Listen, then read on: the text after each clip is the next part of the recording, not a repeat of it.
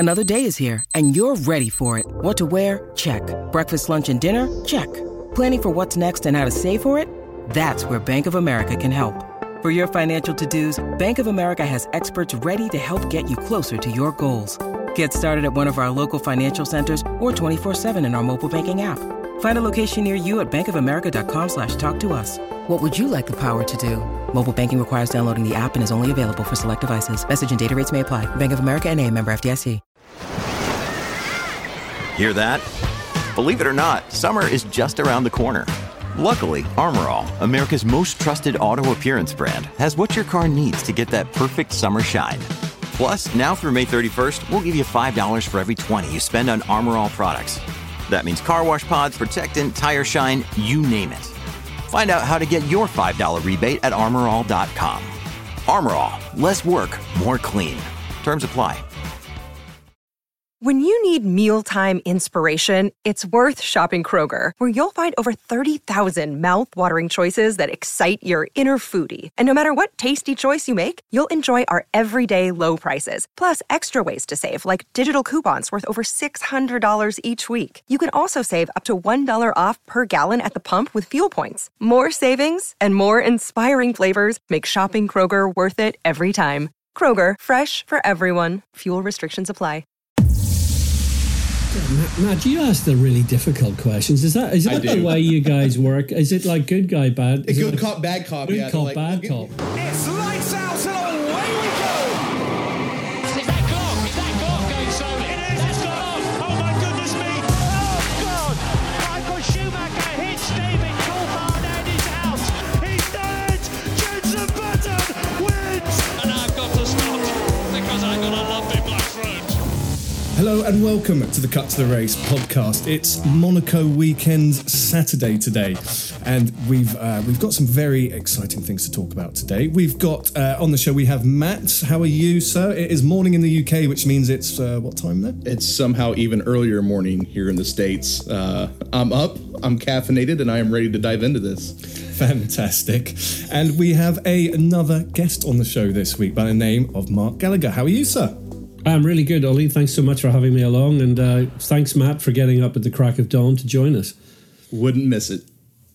Um, so, Mark, for people who don't know who you are, um, I normally say, can you summarise yourself in one sentence? I feel that that's going to be a bit unfair. So can you summarise yourself in one, let's try a minute today? Yeah, I'll try and keep it brief. Um, so I've essentially spent all my career in and around Formula One. I um, came into Formula One in the nineteen eighties. I spent uh, seven years working in the media. I uh, worked with a couple of major sponsors at the time, uh, Marlboro and Canon, who sponsored McLaren and Williams. And then I joined Eddie Jordan, was part of uh, the Jordan team through until two thousand four. I was on the management board uh, there from ninety-eight onwards. Uh, then I joined Jaguar Red Bull in the transition. Um, there's a little bit of a story to that, but I was with Red Bull Racing right at the beginning, uh, even before they employed Christian Horner. Um, and then I set up my own team, uh, which we ran for ten years, uh, Status Grand Prix. We did uh, A one G P, we did G P three, we did G P two, and we did a, we did sports car racing.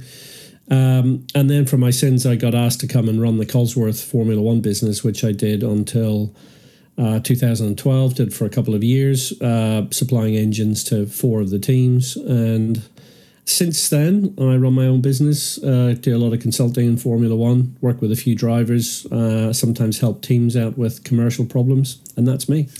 Amazing. I mean, wow, that's that's a tough one to summarize. Where do I start picking at picking away at this? Um So, I mean, you, you've you've you've done all of these different things. Um, you're also journalist, you're broadcaster as well.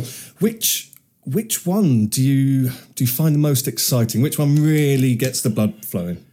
I love the commercial side of the sport, and uh, you know, the the writing and the broadcasting is is only, is really a function of the fact that I enjoy communicating um, the sport. But actually, in terms of the day job, the the reason I got involved in in a team, uh, you know, jumping from working in the media was I, I so enjoyed working with with Marlboro and with Canon, um, and that was on public relations. That was on writing P R materials and host, hosting events with, um, You know, back then it was like Nigel Mansell and Riccardo Patrese and at Williams, for example. So I really enjoyed that as a as a young um, you know person getting involved in Formula One. I, I found that commercial side really interesting. And then at Jordan, um, I uh, really got my teeth into working with sponsors, working with technical partners. I lo- I particularly love working, bringing a company into Formula One that needs to create a technical case study, like a information technology company or something. So I, I really enjoy the nitty gritty of uh, the commercial side. Um, but what what kind of then happened, Ollie, was that after after doing that for quite a long time, I realized that in addition to the commercial side, I was really interested to to understand the operational side, which is why I decided to set up a racing team. And that's not something that normally commercial or marketing people do. It tends to be something a technical director might do. And I found that whole p- period incredibly instructive. Uh, it taught me mainly what not to do at the beginning, but we we got it right after a while, and we won the A one G P championship in two thousand nine. But um, and we became a winning team in G P three, et cetera. So the commercial side comes first, but closely followed by sort of team management, running a team, uh, all that side of it, and and that's still that's still what fascinates me to this day. It's the iceberg below the surface of what most people spend their time talking about. You know, it's fascinating. You talk about kind of the divergent path you've taken to the roles you have overseen. Mm. Uh, you know, you've done a lot of things that people on the program and corporate sponsor development side would only dream of.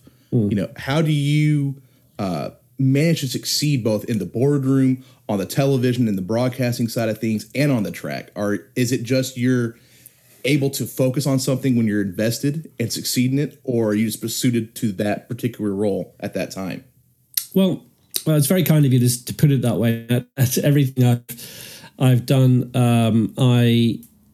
You know, I've spent some time in broadcasting. I actually really enjoy broadcasting, but it's not my natural forte, and um, there are much, much better broadcasters, professional uh, commentators and, and broadcast journalists. But I do like contributing to, to broadcast journalism. Um, I enjoy writing a lot more than broadcasting, and uh, I've seemed to have come back, seem to have gone full circle to that. So that's why I'm writing uh, again these days for Grand Prix Racing Magazine. But the um, the, the the thread. Uh, Matt, that runs through everything is that I'm deeply passionate about the sport, and I unashamedly um, love Formula One. So um, I know lots of my friends follow MotoGP and lots of other categories of racing.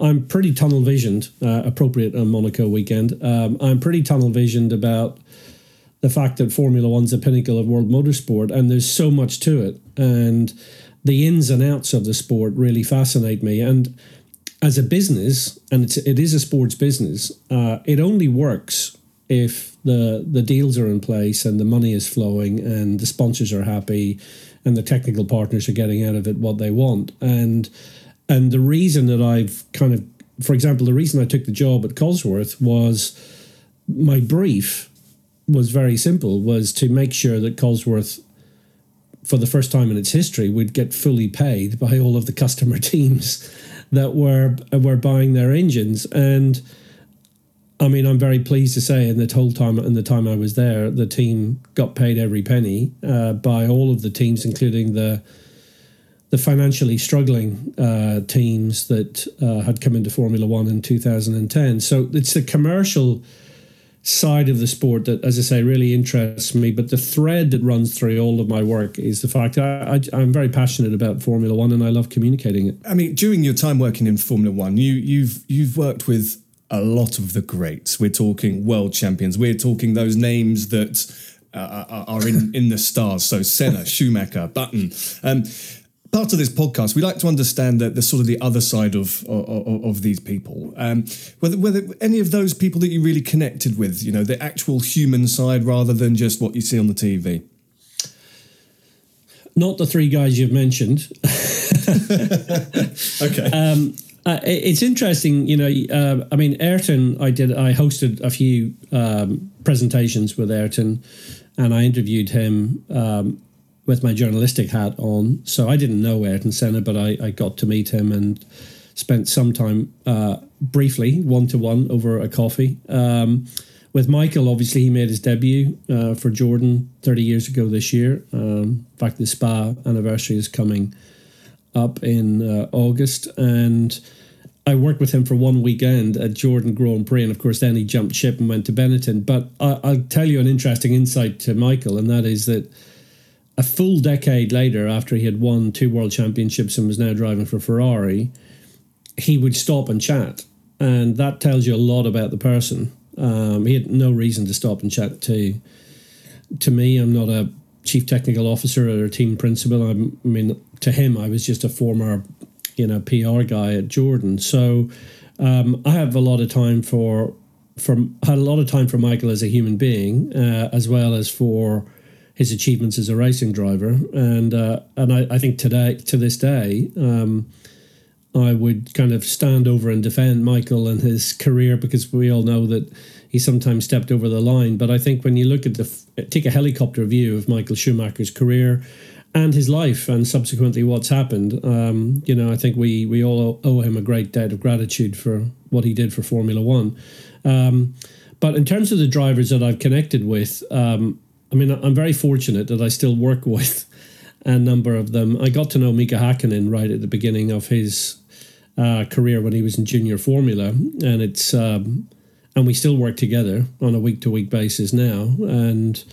Um, You know, I was watching a clip last night of Mika qualifying um, at Monaco, and it was reminding me of just, just how good he was. I don't know why I need reminding. I mean, we all know he was amazing, but uh, it was it. But to to work with Mika, I think we connected because we met when we were both very young at the beginning of our careers, and then equally with D C. You know, D- David Coulthard and I met. Um, we met. Prior to starting to work together, we started working together uh, when he was racing in Formula three thousand in um, nineteen ninety-three, and um, I had I was kind of freelancing when I started working at Jordan, so I didn't get a I didn't have a full time job there until the end of ninety-four. So I was doing lots of other things in between races. So I worked with D C uh, when he was driving for Pacific Grand Prix as a teammate for Pacific Racing, as it was then, uh, as teammate to Gilles de Ferron.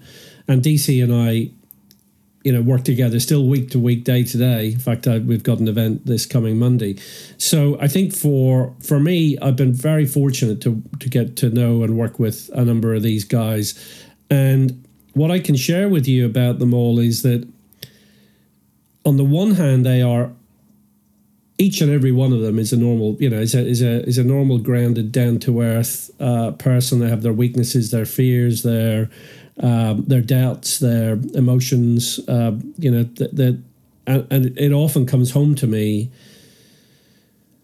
that all of these drivers are um, just like you and me. The one difference is that they happen to have a skill uh, that hopefully they have re- refined and uh, focused on, to the point where they become exceptionally good at racing cars.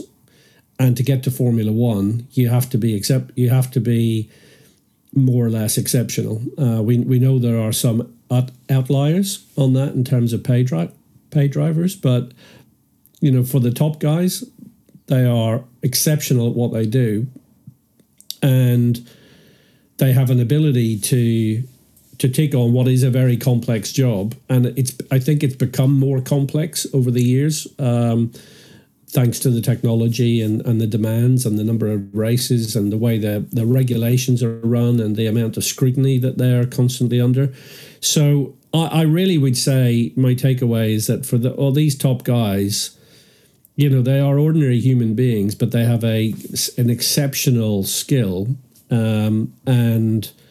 it is something to behold, and I think um, I think it's right that we should hold them uh, in a degree of awe, um, which is one of the reasons I find the way some of the modern P R is done quite strange, because there are th- the, the, the teams very often ask drivers to do things today that Michael Schumacher and Ayrton Senna would never have agreed to in a million years. But in the in the interests of a social media clip or um, you know, getting an amusing meme, uh, they get they get drivers to do things which which I think slightly demean them, because I do think what their their talent is is pretty awesome. It fascinates me that you talk, touched on that. Uh, Ollie and I were actually having a conversation a couple of days ago about how there's this weird divergence with the way P R is conducted in Formula One.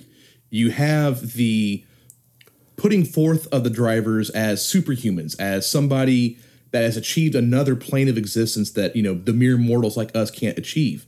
And then you have the videos of Lando Norris, you know, giggling at inappropriate jokes or doing the drawing tracks with the blindfold on, like uh, Aston Martin did with Sebastian Vettel and Lance Stroll. And in the back of my mind, the whole time, all I can think about is, what would Nicky Lauda say if he was put into that situation? Uh, you know, where do you think we should draw the line on both the scrutiny and access balance with these drivers? Mm. And how is that affecting how the sport is seen for the newcomers? Yeah, it's it's interesting, uh, Matt, that you, you were talking about it, because, I mean, I, I do belong to an older generation, and I'm very aware of that. And I really, really love so much of what's happening in, in the Liberty era of Formula One, in terms of opening social media, in terms of the Netflix series, in terms of esports. I love the whole esports thing. Um, so there's so much about the appeal of the sport to younger audiences, which I completely get. I mean, I've got a couple of kids who are in their twenties now, but, you know, they spent twenty years at home, and, uh, uh, you know, they had a dad involved in Formula One. So, you know, I, I know what the younger audiences enjoy and how they consume media in a different way.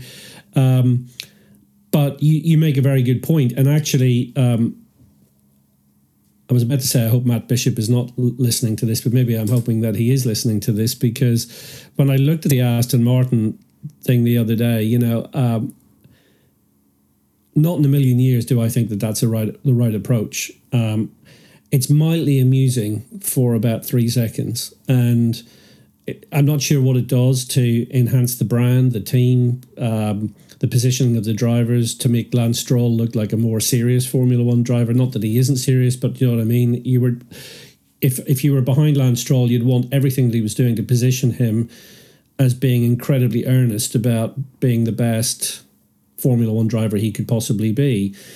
And equally for Sebastian Vettel, um, I mean, he's he's a big fan of Michael Schumacher. Michael Michael would have had a very short reply to being asked to do a P R stunt like that. And I think you've hit the nail on the head. Um, you know, the drivers should be positioned uh, as very, very special uh, people. They've got an incredibly difficult job to do. And actually, there is a better way to communicate their human qualities, because I, you know, and it, again, I am very aware of of uh, the passing of generations. But, you know, for me, the great thing about access would be to, you know, go and have an interview with Sebastian Vettel at home, uh, watch, uh, you know, see him playing another sport that that maybe you didn't realize that he was doing. I mean, we used to see great clips of Ayrton Senna jet skiing in Brazil. You know, people used to love seeing that kind of la- lifestyle. You know, what are they doing outside? Or Nicky Lauda flying a flying a plane, or um, you know, Michael Schumacher with uh, Car- uh, Corinna, his wife, and uh, her, their horses. You know, that the, the and the ranch in the U S. And you know, there's so much about their lifestyle that you could show, the cars that they're passionate about. I do think that, you know, going down the rabbit hole of of uh, you know, mildly amusing social media clips is, I'm not really sure what that adds to to the spectacle. And I think this is why Netflix has had such a, the Drive to Survive series has such a an in, interesting impact, because what that's done is it has provided a counterpoint to the constant talk about the technology and tires and setups and engine modes, and by providing the human side of uh, Formula One, the doubts and the fears of drivers, people who are in the middle of uh, contract negotiations, et cetera. So I think the human side can be presented in an incredibly compelling and funny way. You, can, you know, they can have fun, you can have fun with that too. Uh, but I think the yeah, I think on the the the, the P R side, it's um, somehow lost, I think, its way in terms of what they're actually trying to what they're trying to achieve. So I'm going to put you in the kind of the hot seat on this one, Mark. uh, you know, with your experience as the go-between, the intermediary with these brands and sponsors, uh, with people who are so reserved, like Sebastian Vettel, who has no social media presence. Yeah. And then going back to the days of like Jackie Stewart, where they had the home videos of all the drivers and their wives together.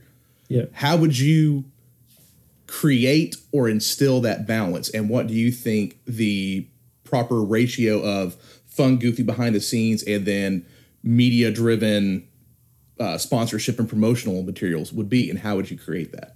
Yeah, well, gosh, uh, you want me to develop a strategy on the hoof? Um, yeah, I have my notepad here. I'm taking notes. I mean, people pay good money for that. So, I was going to um, say, right? um, uh, interesting. I mean, I, the very fact, Matt, uh, that you, you know, you, you you mentioned about the home videos of the drivers and their families together. You know, I think that you remember that, and it's it's fun to see the drivers away from their race environment.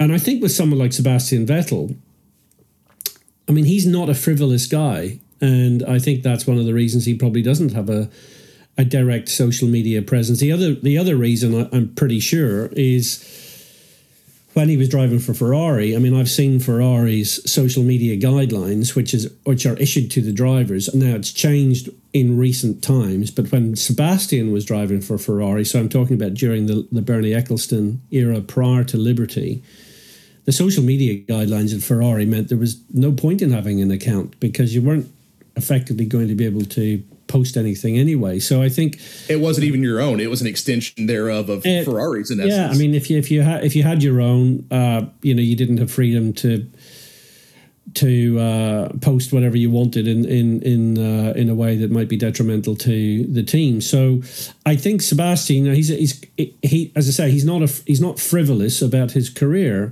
and therefore I think with someone like him, It, it would be important to sit down and say, well, actually, let's talk about, can we do some P R around the things that are your passions? Now, so, for example, we know that he bit rebuilds motorcycles and that he uh, he loves tinkering. He loves working with his hands. Uh, we know he's passionate about the environment. So I'd be so here are some really cool things that you can work with, because you can then sit down with some of the sponsors and say, well, why don't we create a series um, around some of these insights about Sebastian's life as his experiences. Also now at the stage that he's at in his career, some you can do some reflective uh, pieces. So when you go to a new track, you could have Sebastian talk about his victory at that track, and you could reflect on past victories. And I, I think it's interesting how, you know, for example, pe- uh, team teams are a little bit reluctant to talk about successes that their drivers had with another team. But the point is that one of the reasons Aston Martin signed Sebastian Vettel because it, because he's a four times world champion. So actually to turn up in, um, you know, Spain or Italy or somewhere and say, so Sebastian, talk to us about that terrific victory you had and, uh, you know, were there things that we were unaware of at the time? And then he could give you lots of insights into that. So I think what I'm talking about doing is, is curating stories and content about the the actuality of someone's life, the truth of their life, the narrative of their life, and drawing that out. And then similarly with sponsors, what I learned early on was that, you know, with Marlboro, for example, um, you know, there's not, you're not going to try and be um, creating something about, you know, the cigarette brand as such. What you're going to be doing is you're going to be creating experiences and content Uh, around that. And I spent several years working with Marlboro developing features. You know, I remember doing, um, uh, I remember writing a feature uh, with James Hunt. He was a Marlboro ambassador, and, you know, it was a feature all about his time in Formula One. And then it was an, another feature that we did about, you know, what he thought of a particular driver at the time. Uh, there was a Marlboro driver in F one, so it was a, it was a James Hunt feature on Ayrton Senna.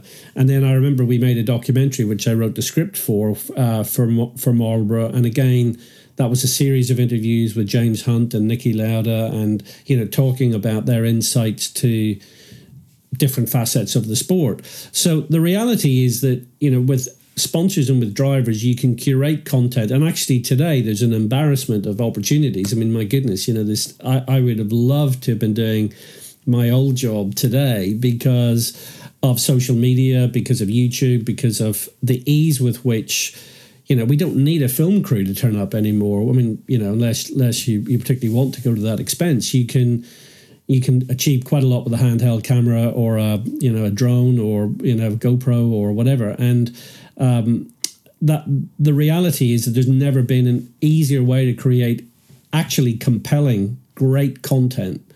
And that's why, uh, again, it brings me back to the kind of some of the frivolous stuff. I remember the one that really triggered me was, um, it was, I think it was Max Verstappen. Yeah, it was Max Verstappen and Daniel Ricciardo. And Red Bull did a thing where they they filmed them eating marshmallows. Do you remember that? And stuffing their faces, and they were trying to get them to say a phrase at the end of it, wasn't it? Yeah, but it was how many marshmallows yeah. can you eat in sixty seconds, and can you yeah. say something? And I sat there looking at it, and I thought, what part of this represents any kind of actual strategy? You know, what, um, you know, if you if you, if I walked into Dietrich Matesch's office and he said, "Listen, you know, how's the F one program going? What are, what what are Daniel and Max up to today?" And you said, actually, we're we're we're filming this. It's hilarious. We're filming this. Hilarious. I've never considered like, it from that you point. Know, honestly, Dietrich, you got to try it sometime. Actually, I've got a spare bag of marshmallows here with me. Would you like to see how many you can eat in sixty seconds? And I would fully expect him to say, you know, what the actual are you doing? You know, these guys... Shut the are, door on your way out. Yeah, exactly. Don't let it hit your ass on the way out. I mean, you know, it's just like unbelievable. And...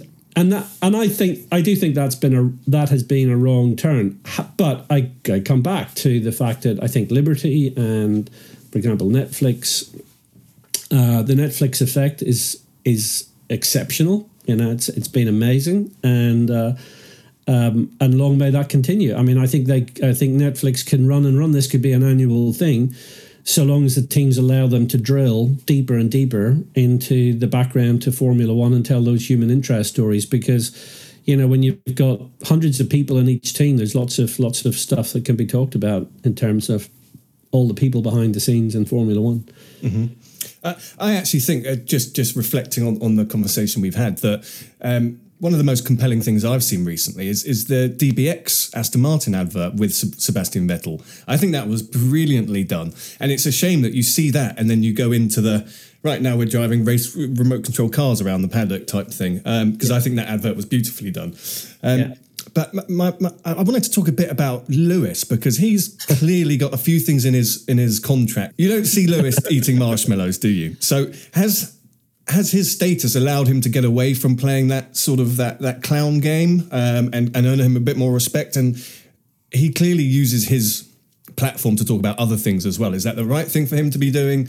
Um, are yeah. Mercedes giving him too much freedom? Or well, I think the first thing to say is that Mercedes-Benz wouldn't ask him to do P R stunts like that anyway. And, uh, you know, Bradley Lord, who's the communications director at Mercedes, does a he and his team do an exceptional job. And I think they know they've got a... a, a Uh, an iconic superstar on their hands in Lewis, and they know that they know that in Valtteri they have someone also who's very earnest about his career. And I think I think Valtteri, for example, does a great job on, with his social media posts, particularly during the winter when he takes off to northern Finland uh, with his partner Tiffany, and they they have great times. I love looking at all of that content that he he puts up there. And but with Lewis, you know, you've got a superstar in your hands, and and he knows he's a superstar, um, but he wants his social media to to have a purpose. And for Lewis, his purposes are very clear. You know, he cares about lots of uh, there are lots of things that, that are of a concern to him. Um, it's not just, you know, racism or sexism or the environment. Or, I mean, this week he was messaging about the uh, Israeli-Palestine uh, conflict, uh, Palestinian conflict. Um, so he, from a, a, a Save the Children perspective, so Lewis has lots of things that he's really keen to communicate, and Mercedes-Benz are clearly very happy for him to do that.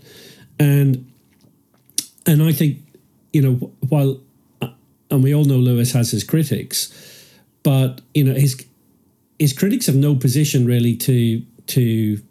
be attacking him, because actually Lewis genuinely is the first Formula One champion to use his profile to campaign for things so openly and I think so. Honestly, I think it's a very, I think it's a very honest thing. He's not doing this for P R purposes. He genuinely sees things and he feels that they're important and he wants to say something about them. I was in Australia two years ago when we had the horrendous uh, forest fire season, uh, which was absolutely devastating. And, you know, Lewis was the only global sports star to come out and make a substantial, I mean, he made a massive contribution to the to a number of charities and the fire service, and then he subsequently visited Australia to visit the the the, the scenes of devastation. And and so Lewis is very sincere in that, and uh, he could he could probably say that his his social media presence could do with sometimes lightening up a little bit, because I suspect I would love to see Lewis having a really good belly laugh at something and and really enjoying himself. And I think we get we gain a slight insight to that with uh, his hobbies. You know, his skiing during the winter. You quite often see him in Colorado, and he's going off piste and he's having a he's having a ball. And you know, he clearly loves the outdoors, and and I think that's great. And and I'd love to see more. I'd love to see more of that. But then to answer your, your sort of other point, Ollie, about Lewis's freedoms, Lew- Lewis's freedoms work for him. And this is something that Toto Wolff has repeatedly, you know, responded to. And I think we now really, un- we all should now understand that the reason that Lewis turns up so, so damned focused and so full of energy to win in Formula One at the age of thirty-six, you know, all these years after he made his initial uh, debut in Formula One, is because he can go away and enjoy these other things. He gets a brain break from Formula One. He goes away, he does these other things, and then he, he can't wait to get back into the seat. And when he turns up, he's fully focused. And as we've seen this year, he's uh, driving the, you know, he's he's driving as well as we've ever seen. And and in fact, we're having to see a new side to him because he's got this threat from Red Bull and, and who knows this weekend, the threat from Ferrari. So he's having, the team are having to work harder and work smarter. And it turns out Lewis is very good at all of those things. So I think it's, uh, you know, I think the freedoms w- absolutely work for, for Lewis. And um, Toto tells a particular story about, I think it was a two-week period when Lewis, he did a he did a Tommy Hilfiger launch in Shanghai. He went to New York for Fashion Week. He went to, I think, Los Angeles, and he went to London. He turned up at a Grand Prix. He'd been, it was Singapore. He turned up in Singapore, having been literally around the world and stopping everywhere for about two days. And Toto felt, well, we're going to see if this is too much for him. And he went out and he blitzed everyone. And Toto said, so, you know, we, we, we have no reason to criticize. Actually, the opposite. We have every reason to support what he does because it works for him. And it's it's actually ensuring his longevity in Formula One. So long may it continue. One of the things that fascinates me in what you were just talking about, Mark, is there's this unique ability with Lewis to where whatever cause he is championing, I, I agree with you as well that it's not disingenuous. It is one hundred percent using his platform to affect change. Whatever he does, he is so on point, on message, that he almost negates the need for a P R team uh, to craft the message. Do you feel, with the history that you have, that there is too much of a P R emphasis in other drivers and the teams and sponsors, the way things should go, to where we lose what's really mattering to the drivers? And once again, kind of tagging to what we talked about earlier, the clarity into who they are and what matters to them as a person. Yeah, that's a good, it's a good question. I mean, I think the, the P R has to have a purpose in, in communicating the team's messages. You know, what is it that's important for us? I mean, Aston Martin have, are having a very difficult year. Um, that kind of collateral damage uh, from the regulation change, and you know, for me, that that's something that really needs address. I'm not sure. Gosh, Matt, if you are listening to me, I'm sorry. It seems like I'm having a pop at you, and it's not really meant. But I, um, but if you look at the Aston Martin situation, I'd be getting a lot of messages out there about the car, the changes in regulations, why the performance has dropped off the pace, what we're doing to address that, Um, I'm not sure it's particularly helpful when a team principal starts talking about taking legal action over regulations that everyone agreed to, for example. So, you know, that's that's a kind of thing where I kind of think that that should be a big, big focus, getting that messaging absolutely right. Aston Martin, incredibly uh, famous company. Uh, they need to have very credible, very authentic, very, very clearly messaged points about their participation in Formula One, particularly at this very early stage, because Aston Martin have only just arrived in Formula One as a brand. The team might have been around for a long time, uh, back to Jordan days, but Aston Martin is fresh to Formula One. So you have to be very careful about what you say in order to to, to establish your foundation. It's a little bit like, uh, you know, Tsunoda and some of the things that he has said Uh, recently, which were a li- just a little bit immature, you know, for, for, I mean, obviously a very talented driver, but just needs to keep his head down and, and get on with things. And then from a driver per- perspective, you know, I, you, you're right. You know, Lewis, Lewis is very on, on point.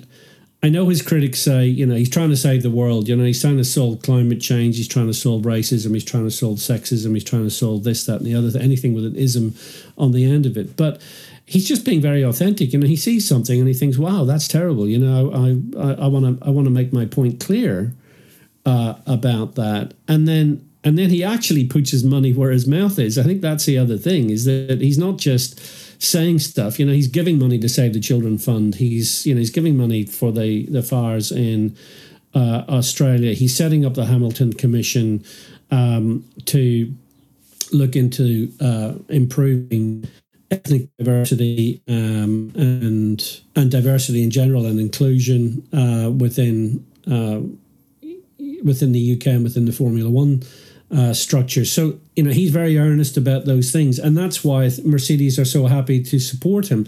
You know, I think with the passage of time, um, we will come to look back on the last couple of years and realise we we've lived through some pretty seismic changes. Um, You know, pandemic aside, obviously the Black Lives Matter movement last year and everything that happened as a result of that, the very fact that Mercedes changed their livery, which some people said to me, "Oh, that's just that's just a coat of paint. I mean, what what does that mean?" But there is nothing more precious to a team than how they look, because that that is that's how they are perceived around the world. And I, you know, again, just something. We've kind of now become used to it, but just that shift, for example, really showed how Mercedes, from a communications P R perspective, were were happy, really happy to align themselves. In fact, they wanted to support uh, Lewis and what he was saying. And I think through the whole of the field, you know, I, I would be sitting down with my drivers and saying, "Okay, we've got some P R ideas, but what actually, what what really gets you going? You know, what's the thing that you're really, really enthusiastic about? For example, what would you most like to do if you weren't driving uh, a racing car?" And um, you know, Matt, before you and I came on um, the show, you know, we, before we started recording, Uh, we were talking about aviation. We touched on aviation. So one, one of the one of the last things I did at Jordan, even though I wasn't running P R uh, by the time I, I left the team, but a thing that came under under me was uh, just because of my connections. I had a, conne- a connection at the U S Navy in the Pentagon, and um, we organised for Martin Brundle and Ralph Furman to go over to uh, Pax River U S Navy base in Maryland, and We uh, we took them up in a couple of uh, fighters, and you were tied. You actually put Brundle in a fighter jet, yeah, out of your all's control. Yeah, yeah, yeah, and yeah, and we we spent three days uh, with the U S Navy. I've got very good connections uh, still, Clearly. still with still with the Navy, and the um, and we had a blast. And Martin and Ralph were, I mean.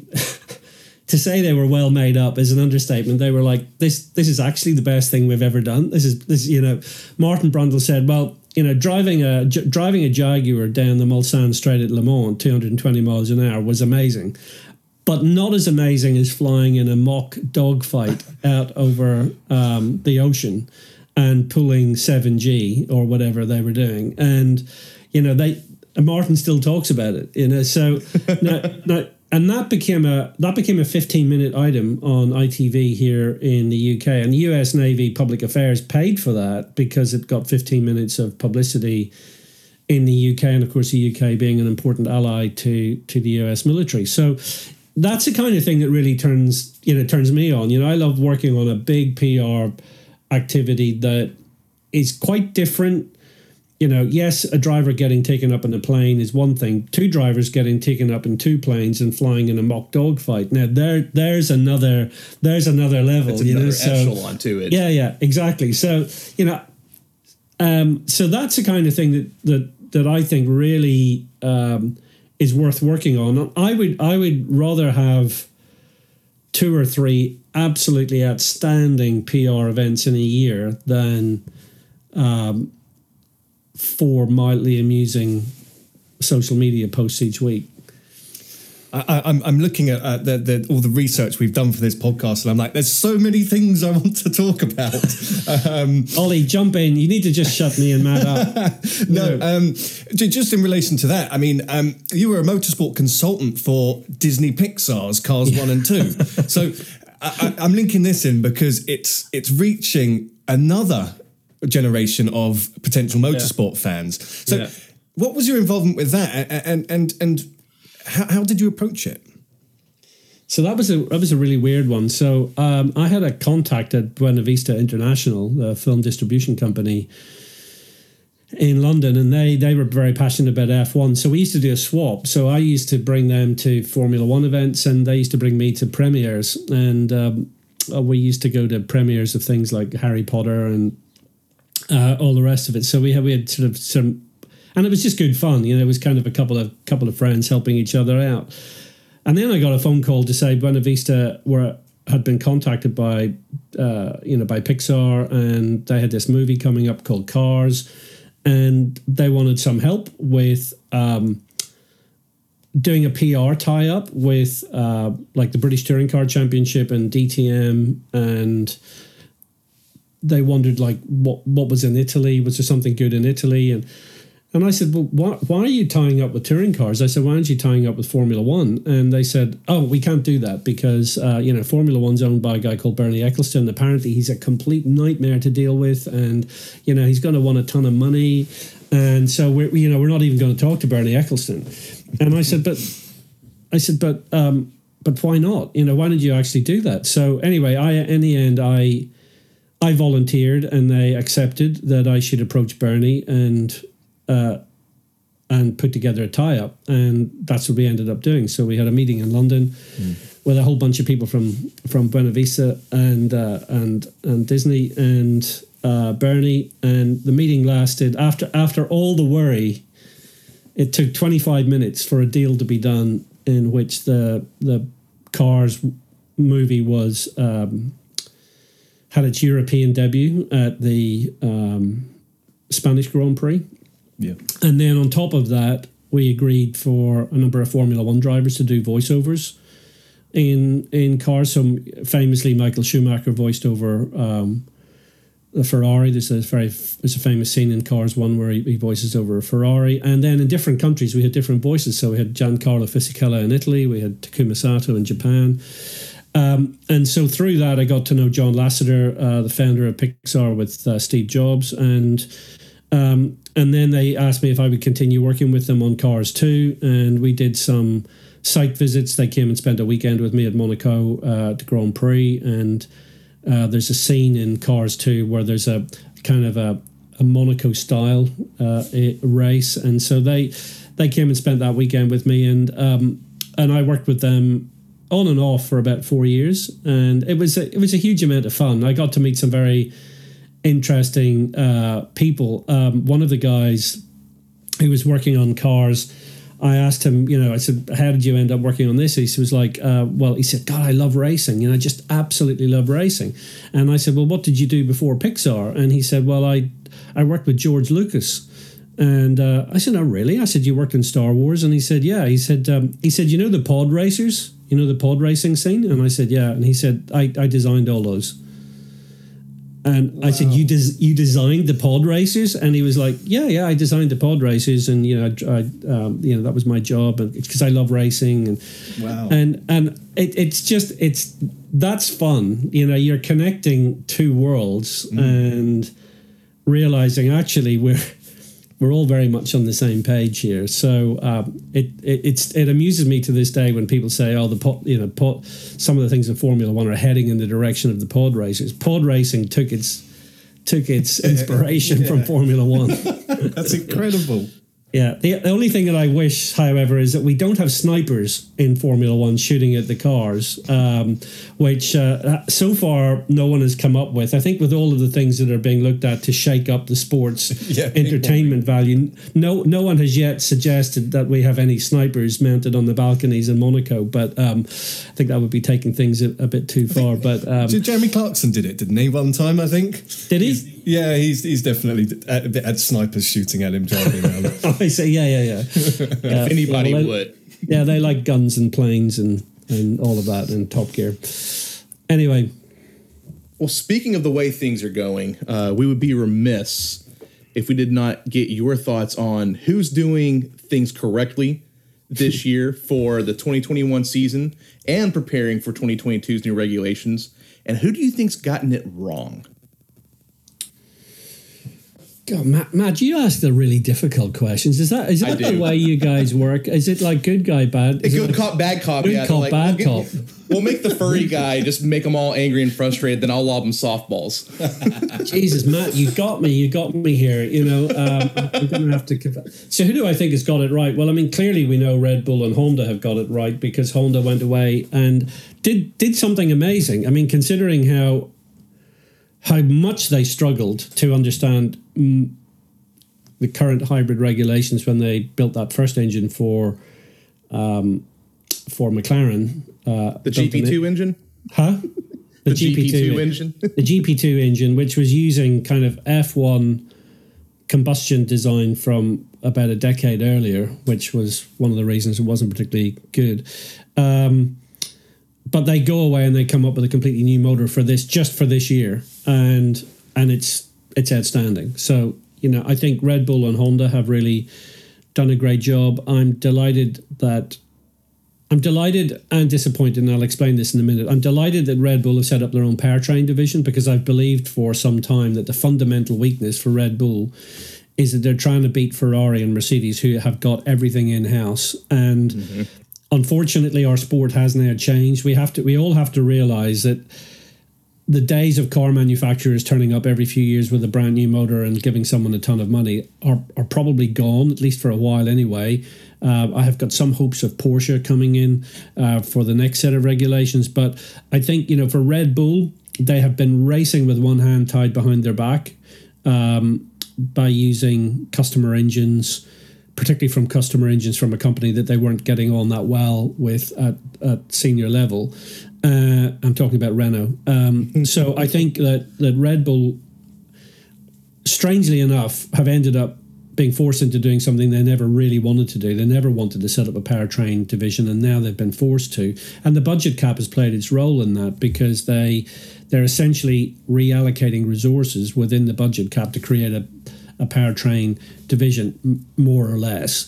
Um, and that and they've been given a great product by Honda to run with. So I think this year is really pivotal for Red Bull because I think what we all have to really take a step back and realize is that if Red Bull didn't see light at the end of the tunnel and Dietrich Mateschitz decided to pull out of Formula One, that would be a catastrophe for two teams. Uh, so it's great that they signed up to the new Concorde Agreement. It's great that they signed up to the budget cap. It's great that they have now set up their own powertrain division. It shows that Red Bull Racing are not going anywhere soon, and we really do need them to be in because let's face it, they've been the only team to consistently compete. You know, consistently be a threat to Mercedes uh, in recent years. Um, Ferrari, after a massive misstep, you know, the the, the misstep of twenty nineteen. Um, they paid a heavy, heavy price for that last year, worst year in forty years. Great to see them back. And wouldn't it be great this weekend if they could continue the performance that we saw in practice uh, on Friday? Because, you know, I, for one, um, still, you know, we all have, a, I think, a small uh, sort of passion within ourselves, no matter which team we might really support. We all love seeing Ferrari do well because it's so so inherent to the sport.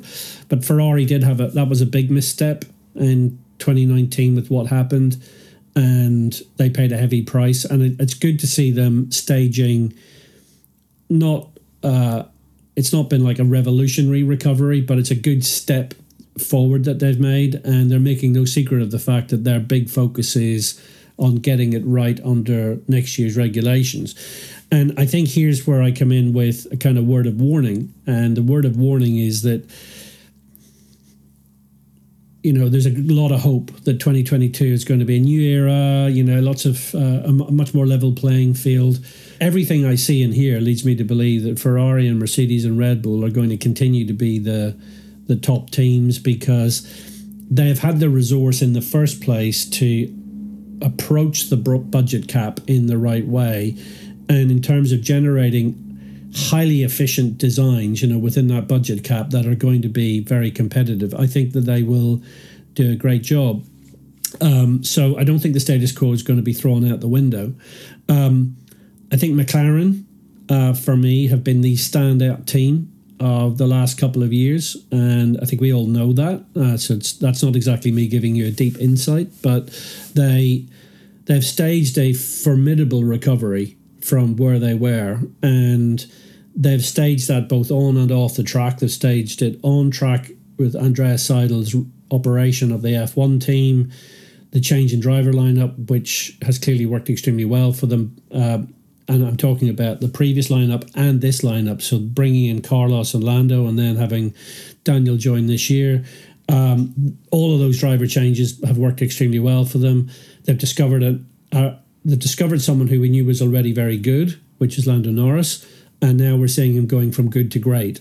And his performances this year have been just outstanding, and probably a little bit of a headache for Daniel Ricciardo to realise just just how good Lando Lando is. In terms of teams getting it wrong, um, you know, for me, the I'm sad uh, to see where Haas is, and uh, I'm not just saying that, Matt, because you're on on here from from Nashville, but I, I no quarter given, none taken, sir. No, I mean the thing is that there's so much there's so much right that's happening in Formula One uh, at the moment in terms of, you know, the social media and the Netflix and the fact that we're going to have a second U S Grand Prix in Miami, and, you know, politics aside, the fact that, you know, we've got a Grand Prix in Saudi Arabia coming, and, you know, this, the championship is just expanding. You know, there's so much positive stuff that's happening, and having a successful American team, to me, is a very natural step. And it should be something that, I'm sure it's something Stefano Domenicali would love to see. I suspect it's something that Gene Haas and Gunther Steiner would love to see. But what we're what we've seen is a, is a pretty natural cycle. They came into Formula One, you know, kind of giant killing act. They were really, you know, rocking to begin with. Reality sets in over time, and over time, what you begin to realize is that there's a reason why teams employ so many people, why they have so much resource, why they have a factory where they do everything in-house. The Haas business model was fraught with potential dangers and complexities as things matured, and that's proven to be the case. Um, so, you know, th- that's that's been a shame. And then commercially, it clearly hasn't worked for them, because they haven't landed the big, particularly American sponsors that I think they were hopeful of securing. And when you see big American companies like Oracle coming into Formula One with Red Bull, so there's no nationalistic tendency uh, in terms of sponsors sponsoring the national team. And actually, to make things even more difficult, the American team is now covered in the Russian flag. You know, you've got...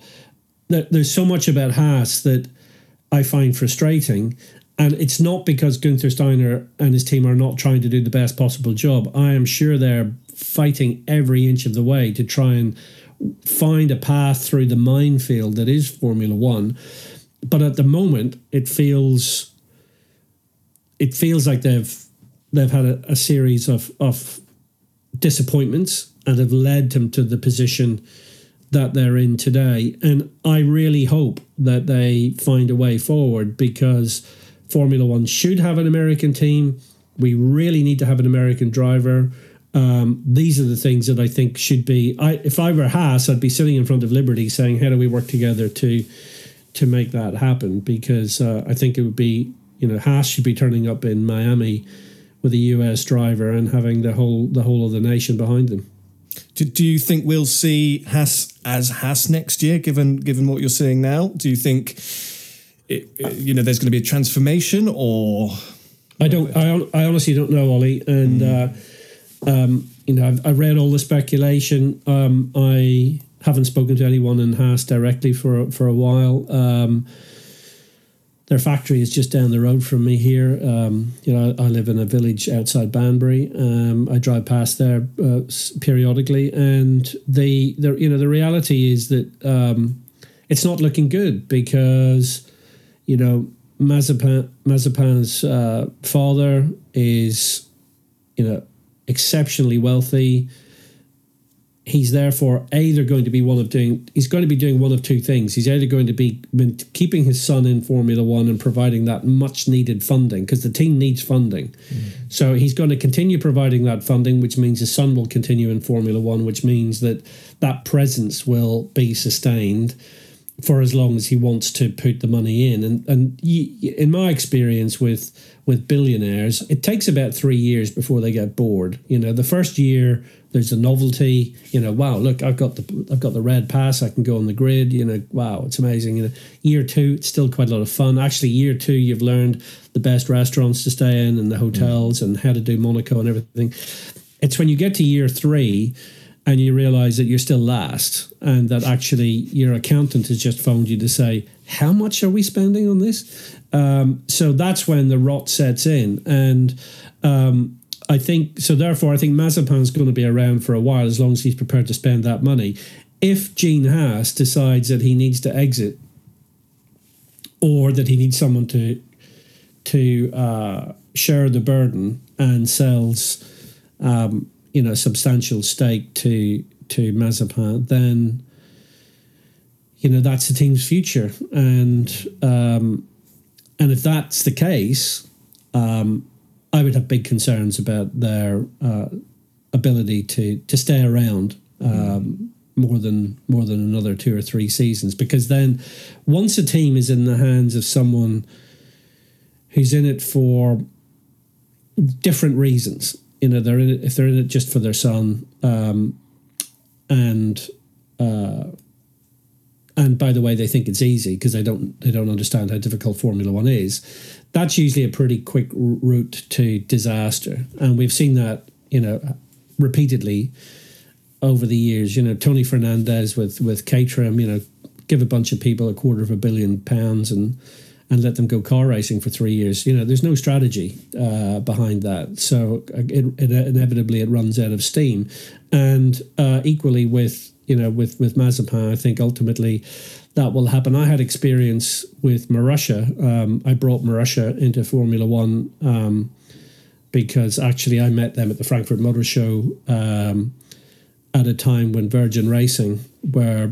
Um, struggling to find money and struggling uh, in their early stages in Formula One. And we did a deal where I got Marussia to pay Virgin Racing's engine bill. And so the money came mm. from Marussia to Cosworth, not to not to Virgin. And then Marussia liked it so much, they bought the team. And that became Marussia, Marussia Racing. But, you know, Andrei Cheglikov, who was a senior guy, uh, I mean, he he he...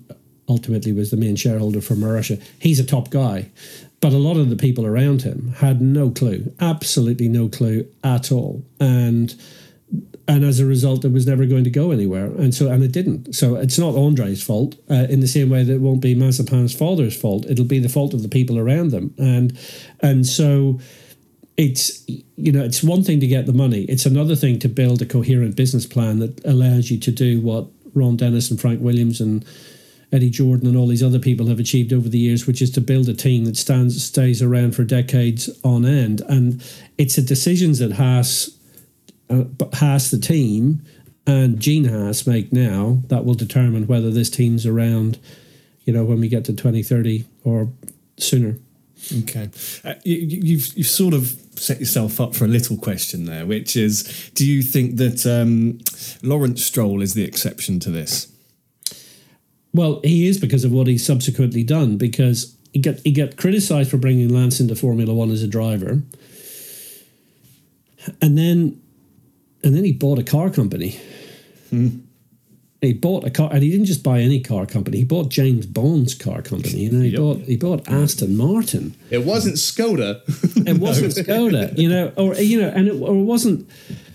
It wasn't some some minor brand. You know, he bought Aston Martin, and I, I think that Lawrence, he's a formidable businessman, and um. I had to think of how to say this. I was about to say he's not stupid. That's actually completely not what I mean. He's a super intelligent guy. So it's it's the diametric opposite. He's a super intelligent guy. So does anyone think that Lawrence Stroll doesn't realise that, um, you know, he's going to get criticised for Lance being, you know, the beneficiary of all this funding over the years? Of course, of course he knows that. He knows that absolutely. I mean, he, he reads that... the magazines and, and reads online reports like anyone else. So, I mean, he knows he's going to get criticised. And they were criticised the whole way through junior formula. Oh, it's another billionaire turning up, and mm-hmm. et cetera. Well, of course, what's actually happened is that Lawrence has used his wealth, yes, for the benefit of his son, and that's his right. And I would do the same for my son if I could. And, mm-hmm. you know, David Coulthard's currently working with his son Dayton to... bring him through through karting, and I don't think anyone will criticise David Coulthard for giving his son an opportunity. So, you know, we, we'll all do what we need to do to help our kids, and Lawrence is in the position of being able to to bring Lance through to Formula One. And by the way, Lance has also managed to do a good job. He's not been running around a second and a half a lap off the pace, looking like a bit of an idiot, um, you know, being lapped... Um, like the Formula Two driver this weekend who shouldn't be in Formula Two, you know. So there's there's lots of... Um, so, you know, he's actually doing a good job. He's been on the podium. He's actually, at times, produced a performance which has made us all go, actually, that guy Lance Stroll is not doing a bad job. So, you know, he... whether it, whatever you think about his natural-born talent, he has taken the opportunity and he's worked at it and he's refined it to the point where he's actually a very competent Formula One driver today. And I don't think he deserves any further criticism. Um, the fact, the other fact is that Lawrence has taken his funding, bought Aston Martin, saved the career of Sebastian Vettel, which, you know, can only be a good thing, brought him into Aston Martin, is building a new factory, is doing all the things, you know, let's let's remember... the Aston Martin team today is running out of the same factory that we built in nineteen ninety-one for one hundred people. So they are doing something exceptional at the moment, and they don't have their new factory yet. So, you know, Aston Martin under Lawrence Stroll has clearly got a big long-term plan. And I am also sure that Lawrence knows that in the fullness of time, Lance's Formula One career will end. And I'm sure that time will come, and when it does come, you know, there'll be no problem. You know, Lance will have had his opportunity, and he'll probably end up with a, a permanent role in the team and and all that kind of stuff. So for Lawrence, this is part of a, a longer-term uh, business strategy, and he is setting about turning Aston Martin Car Company around, and he is very determined to do the same with the F one team. And I can imagine how absolutely furious Lawrence Stroll is with the way this year is going, because of the regulation changes. And therefore, I know that, that Otmar and the management team there will be under huge pressure. But Lawrence Stroll is doing Formula One very earnestly and in, in an incredibly serious way. And and that's a good thing. And I think some of the other people who come into Formula One over the years who haven't really appreciated it in terms of the, the extent of the challenge, you know, we, you know, there have been embarrassments with those kind of uh, forays, but Lawrence Stroll isn't one of them. He's going to be around for a while. I equate, and this is me eating my crow and uh, getting my comeuppance once again on the Stroll family, I equate Lawrence Stroll at this date and time to kind of the Carroll Shelby Le Mans entrance mindset. You know, Ford was coming in talking about we can throw money at the problem and in essence buy the win. Yeah. And I think I initially misunderstood or mistook Lawrence Stroll's initiatives and ways of going about things as that mentality. Yeah. To purchase Aston Martin and tether that to your son and your race team to kind of conflate those destinies together is a genius, brilliant move. yeah. It, I think it shows that it's not a flash in the pan, yeah. as you say. It's not. It uh, Stroll is here to stay. Aston Martin is here to stay, and uh, I really hope that Ottmar has a really good therapist on hand, because I'm sure somebody of Mister Stroll. Stroll's drive does not get to where he is by being accepting of failure or anything being delivered less than. Not to say he's a tyrant, but that is a driven man. Well, there's and- a there's there's a there's a famous photograph, I'm sure you've seen it, of Lawrence Stroll in a meeting with Claire Williams, and um, and and she, and she's getting the full what we call hairdryer treatment. You know, it's kind yes. of you, you can you, you you could draw a bubble from his mouth, you know, of, of his disappointment. And. And it's a it's a pity that um, actually Williams wasn't the beneficiary of the Stroll investment, because, um, but unfortunately at that time the Williams family weren't ready to wave the the white flag, um, and and as a result Stroll moved on. And I think that's similarly the same thing happened with, with Toto Wolff. You know, Williams had an opportunity with Toto Wolff. They then had an opportunity with Lawrence Stroll. They didn't take either of those opportunities. The result is they they sold the team much later on. Um, and losing the family involvement in Formula One. So that was that was very unfortunate, because I think it's a shame that the sport has lost to Williams' family involvement, and particularly Claire, because I think she's a very fine person and um, was very passionate about being successful. But Lawrence and Toto have, have taken their focus elsewhere. Toto to Mercedes, Lawrence to uh, to Aston Martin. And... And also, Lawrence, I think, is at a stage in his career and his life. He now has the time and the energy and the, the focus to devote to Formula One. You know, he's made his money many times over, uh, together with his business partner Silas Cho, with uh, you know, with Tommy Hilfiger, with uh, with um, the other brands that they've uh, that they've got involved in, and um, you know, Michael Kors, for example. So that you know, they've they've been. They're already massively successful. They now plan to do the same thing with Aston Martin. And if they if they get it right, and it looks like they are going to throw everything at getting Aston Martin, the car company, sorted out, then I think the Formula One team has a real chance uh, of success, particularly given the Daimler involvement in Aston Martin. The fact that Daimler own twenty percent now of Aston Martin, the fact that um, you know that Mercedes, that Aston Martin's F one team is is is effectively that almost, it's not the sister organization of Mercedes-Benz F one, but it's uh, it's the first cousin. Um, and that that's a good thing. And I think in the fullness of time, you know, Toto Wolff and uh, and uh, Lawrence Stroll will be quite happy if Mercedes-Benz and Aston Martin were finishing first and second and, and swapping around. And I think that's evidenced by the way they've done the safety car program this year, which is, which is pretty cool. Uh, so yeah, it's it's very very exciting. But going back to my point, you know, I wish that was happening for, for Haas, um, and um, you know, the day the day had that kind of that kind of coherent vision, which would take them to to a good place. By the way, I should also say that I said I was both delighted and disappointed about disappointed about Red Bull doing the um, the powertrain division. Uh, my delight was that they they've done it. My disappointment is that they've decided to do it uh, in house uh, and not to to do a deal with Cosworth, because uh, I'm I still have a a big part of me that. Loved, I loved my time at Cosworth. I think they're an incredibly talented uh, organization. They still have a formidable capability, which we've seen recently with the Aston Martin Valkyrie project and the Gordon Murray uh, supercar, the T fifty.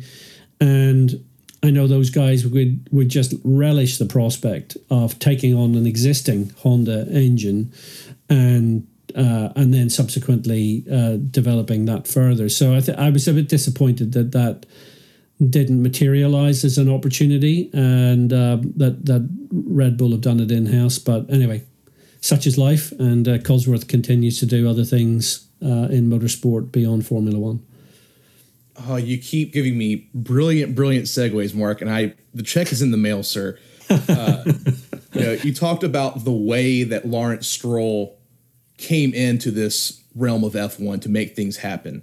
Uh, and by talking of Williams, I feel, to me, on the outside looking in, I feel that Haas came in in a kind of a antiquated way of doing things. You know, Frank Williams was buying secondhand tires in the seventies and slapping those on his race cars and going about it. And I think that Gene Haas, not to say he went to that extreme, but had that mentality.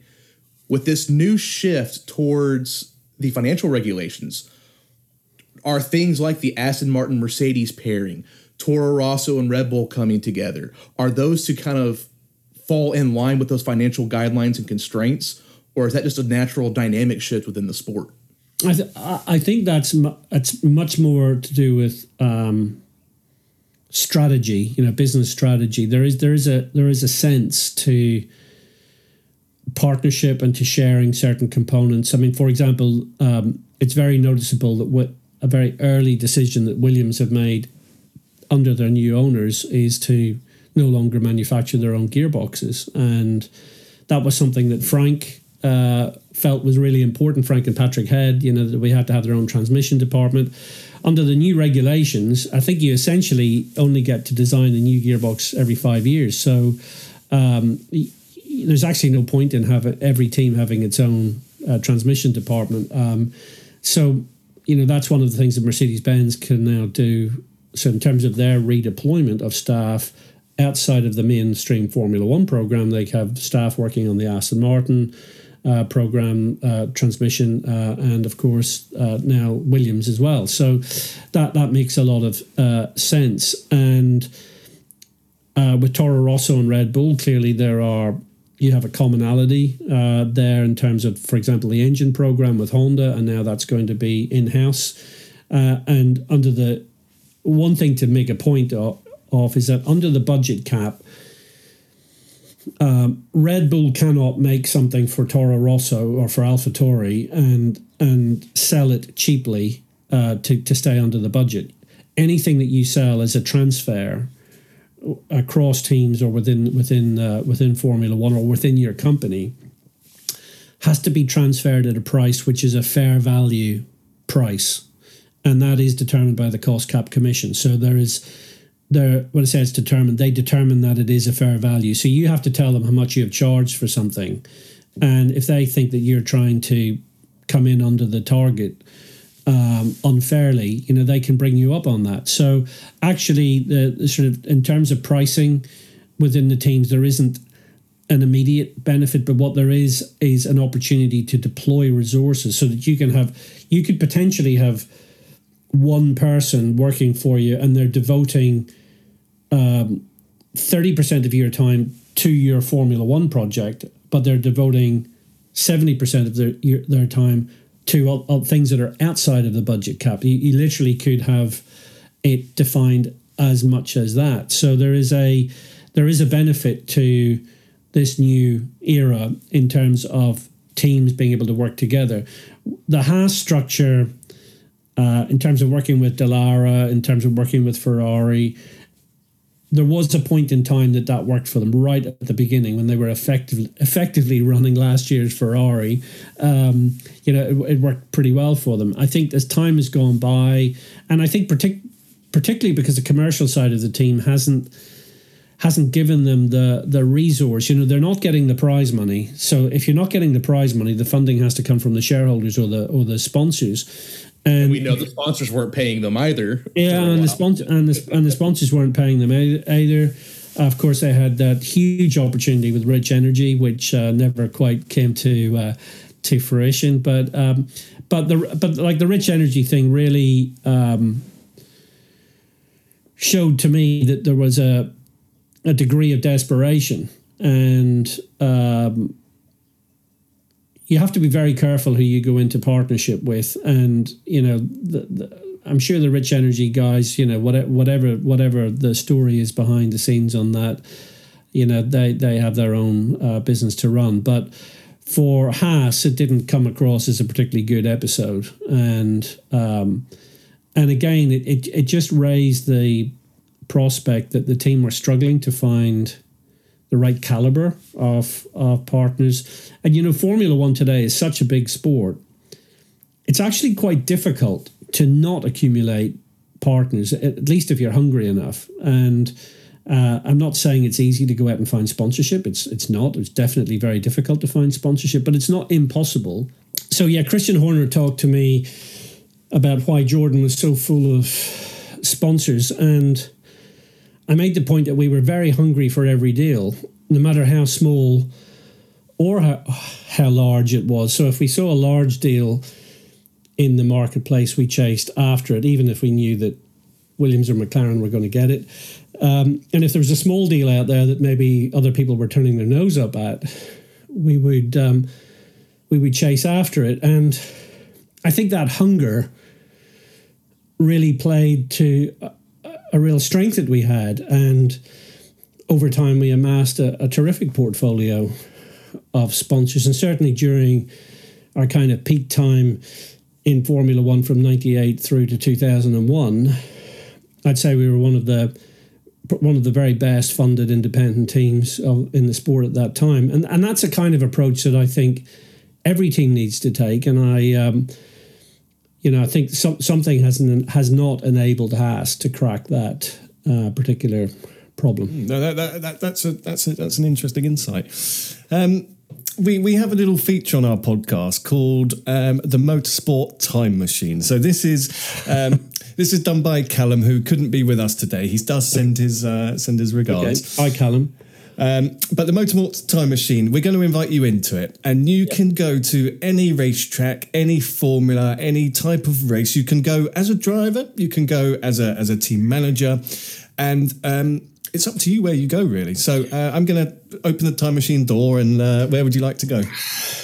Wow, what a fantastic prospect. Uh, it's amazing that you guys have a time machine. Uh, you really should pub- publicise that more. It would be quite useful. We it's only solve- for our guests. It's only for special people like yourself. We, we could solve so many of society's problems if we could just go back in time. And, we could. Uh, We could. Make sure certain people aren't born or something. I don't know. We so. can't have Fernando Alonso knowing about the dominance of Mercedes either and capitalizing. No. But Bert Mylander actually went the wrong way in the time machine last week. He predicted um, that Lewis was an eight-time champion by accident. So, um, oh, right. Okay. God, maybe he knows something we don't all yet. Maybe it's already decided. Maybe the maybe the predictive anal- Maybe what they've done is they've got all ten teams to send the F I A their predictive analytics for the season, and they've realised they know exactly how many races they're going to win. I, I actually he does have Mike Massey in his ear.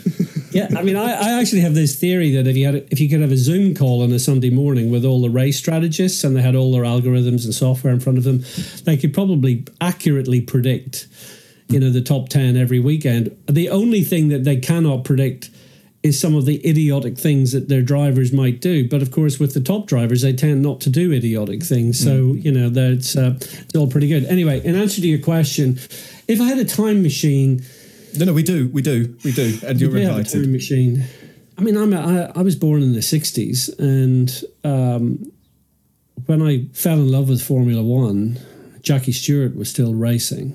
And many years later, I got to meet Ken Tyrrell and actually brief, briefly worked with Ken. Um, and not many people realize that uh, the company that Ken founded is now, of course, Mercedes-Benz. Um, it's exactly the same company. If you go into Company's House in the U K, the founder of that company was Ken Tyrrell, timber merchant, and Nora Tyrrell, housewife. Uh, that's what it says. So um, I, I have a big fondness for what Tyrrell represented as a team and as a family. So if I, I would get into your time machine and I would go back to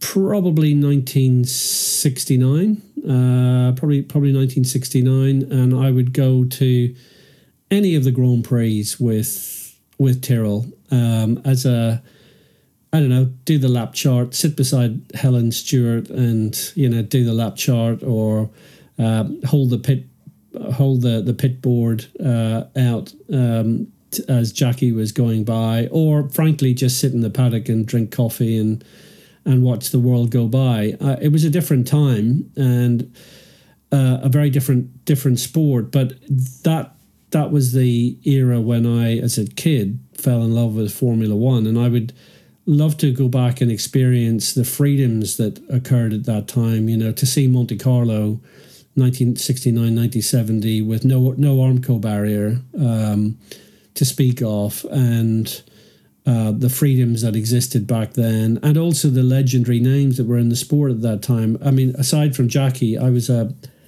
I, I used to love Graham Hill, and when I then got to work with Damon at Jordan, you know, that it that for me was it was a great moment, you know, to. Uh, To, to to work with Graham's son, and again as I've gotten older, so I, I kind of look back on that time. So that that's when I would be. It would be nineteen sixty-nine. I'm not going to give you a specific race. Um, I'm just going to be that time, that team. Uh, you know, that would be the era for me. Uh, I think I think we'll take that one. That was that was a fantastic answer, and thank you for sharing that with us. Um, Moving back into current time, I think as we speak, practice three is on in um, in Monaco. Yeah. Um, so for the people who are listening to this either tomorrow or, or next week, um, the, the, this weekend would have already happened. But yeah. in terms of this weekend, um, the race tomorrow and, and the championship that we've got ahead of us, um, do you think Lewis is going to take number eight in terms of his world titles, or do you think, you know, do, might might Red Bull come back this year? I think Lewis will take title number eight. I think um, I think he's stronger than Max.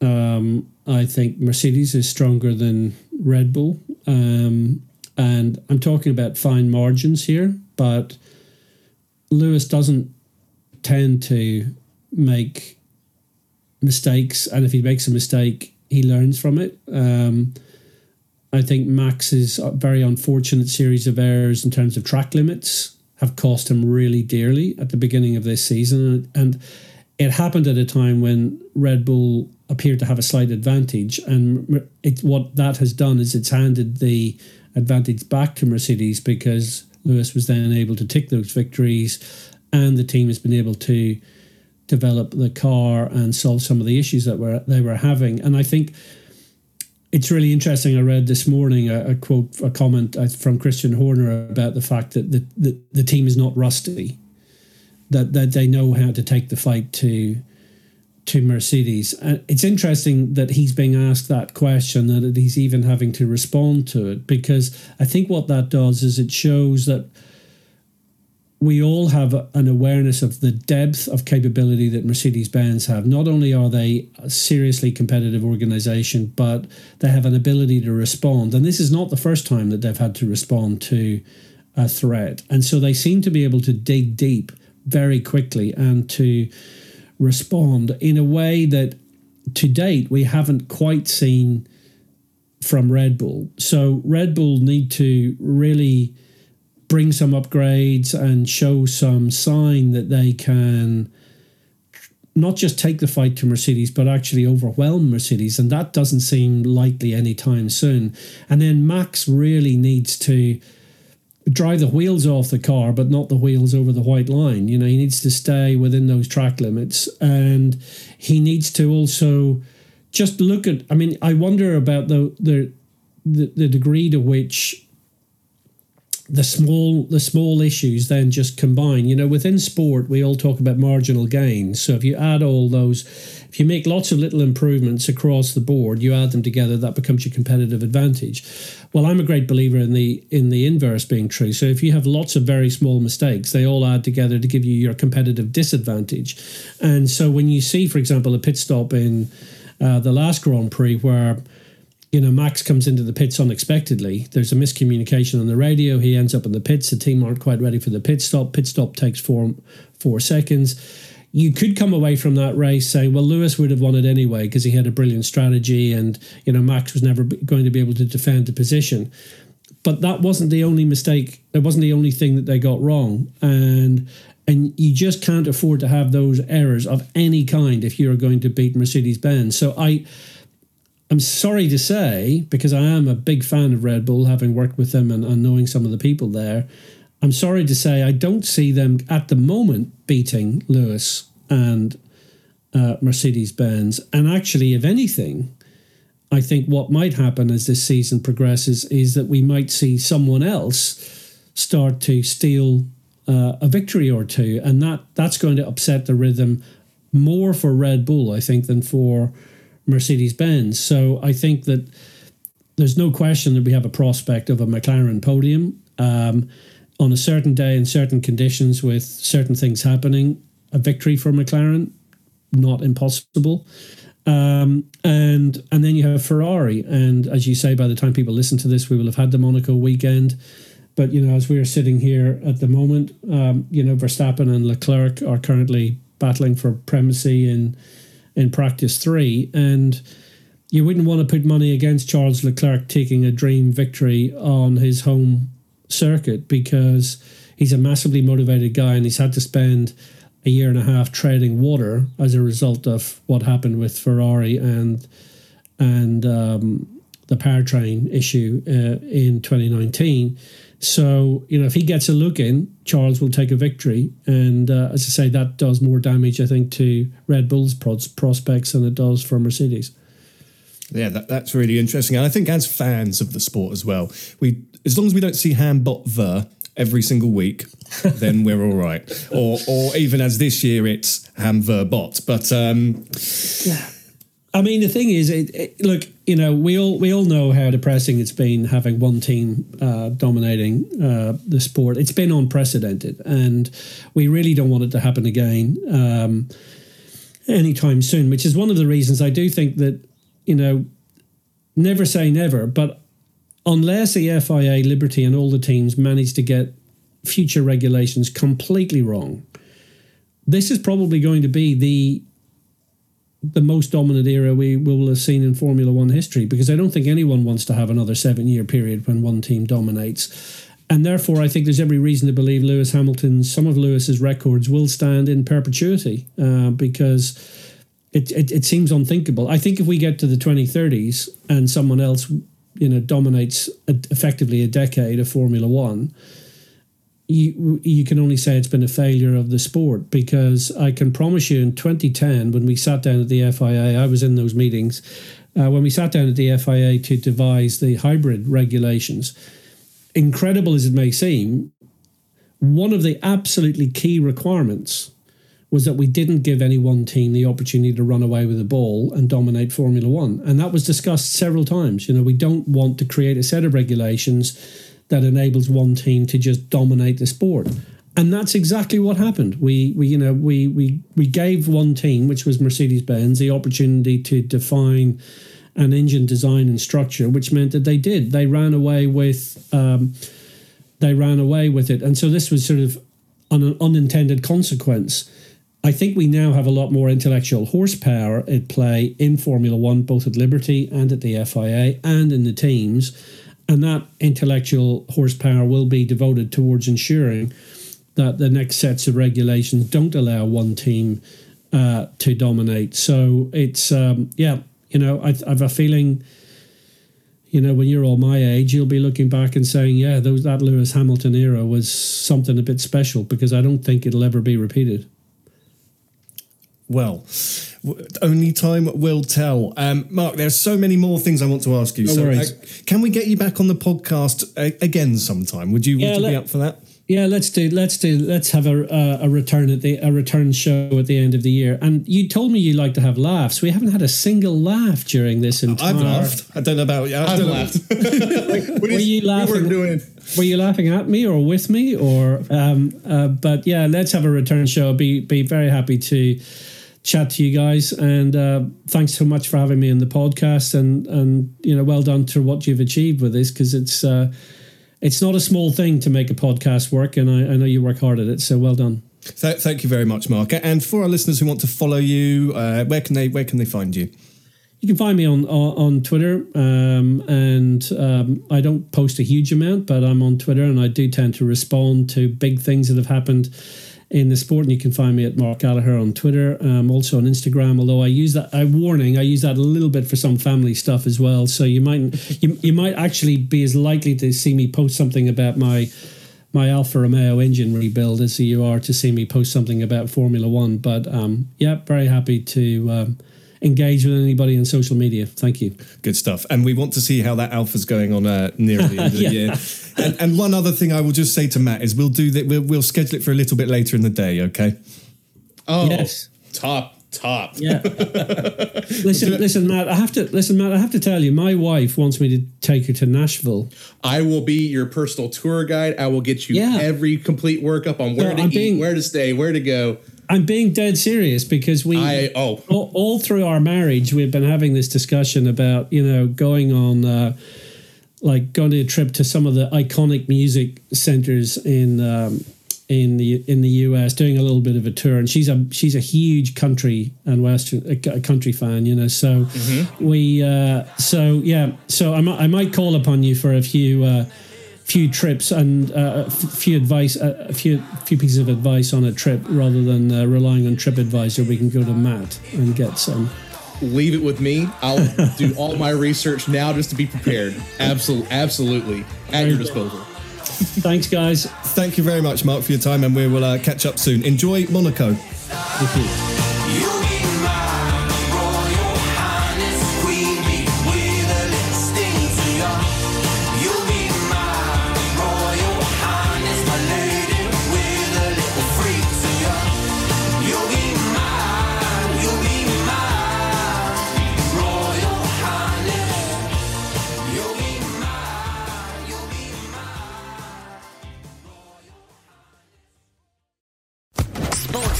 Podcast Network.